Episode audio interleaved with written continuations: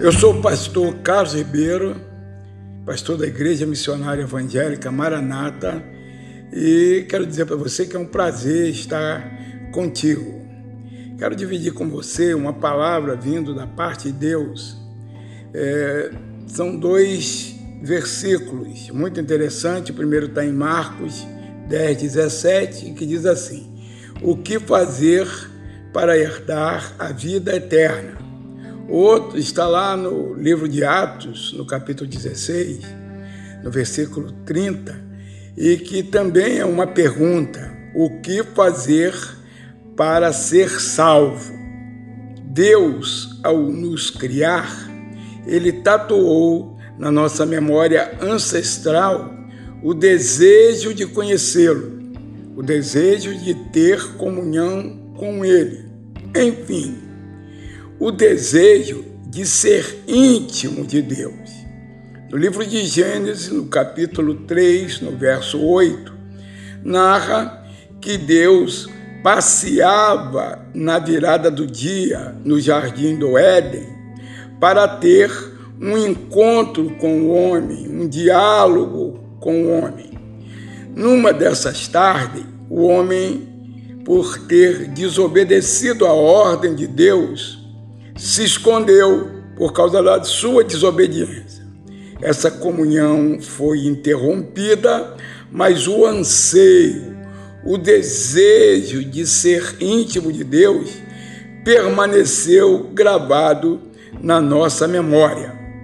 Agora, o que isto provoca ou tem provocado na nossa vida desde esses tempos remotos? Primeiro, um vazio existencial, perguntas tipo de onde eu vim, para onde eu vou, ou qual o propósito da vida, o que, que eu estou fazendo aqui, o que fazer para que a minha vida tenha significado, como dar fim à angústia que envolve a minha alma. Sabe, amigo, a resposta para estas perguntas é a mesma dada àqueles dois homens angustiados há cerca de dois mil anos atrás.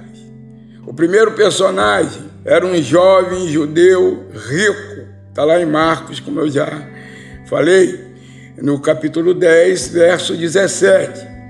Aparentemente sem falta de nada, religioso, cumpridor dos mandamentos da lei, mas com uma interrogação na alma que lhe tirava a paz. O que fazer para herdar a vida eterna? O segundo personagem, um carcereiro, fez a mesma pergunta acerca do mesmo assunto: vida eterna, salvação. O que farei para herdar a salvação. 37 anos após a pergunta do jovem rico, centenas de quilômetros separava um local onde morava, ele morava, esse episódio se deu em Filipe, na Macedônia, situação econômica, social completamente diferente, mas eles tinham o mesmo anseio no coração, eles tinham um vazio no peito, angústia na alma, era visível. Certamente a mesma angústia que você sente agora, nesse momento que eu estou falando com você. Uma angústia na alma, algo que você não sabe explicar o porquê. E eu quero te dizer que a resposta para essa angústia assim como foi para esses dois personagens há quase dois mil anos atrás, é a mesma resposta para você. Crê no Senhor Jesus e será salvo, tu e a tua casa. Foi a resposta que Paulo, apóstolo, deu para o carcereiro. Ou então a resposta que Jesus deu, que é a mesma, quando o jovem rico o inquiriu. Jesus falou: Olha, vende tudo que você tem, vai e me siga.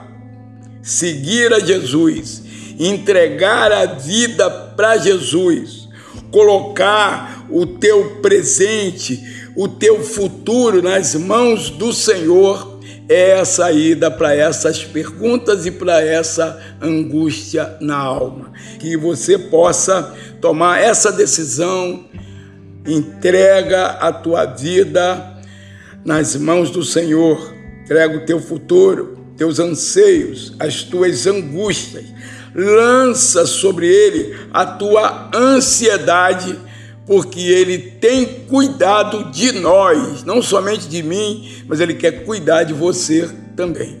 Vamos orar? Senhor, em nome de Jesus, nos colocamos diante de ti. E, Senhor, eu coloco a minha vida diante de ti, coloco a vida desse meu amigo que está me ouvindo nesse momento diante de ti também, Senhor. Que tu possas trabalhar com graça na vida desse moço e que ele possa tomar a decisão de entregar sua vida em suas mãos para que tudo seja diferente daqui por diante. Oro a ti em nome de Jesus. Glórias ao teu nome.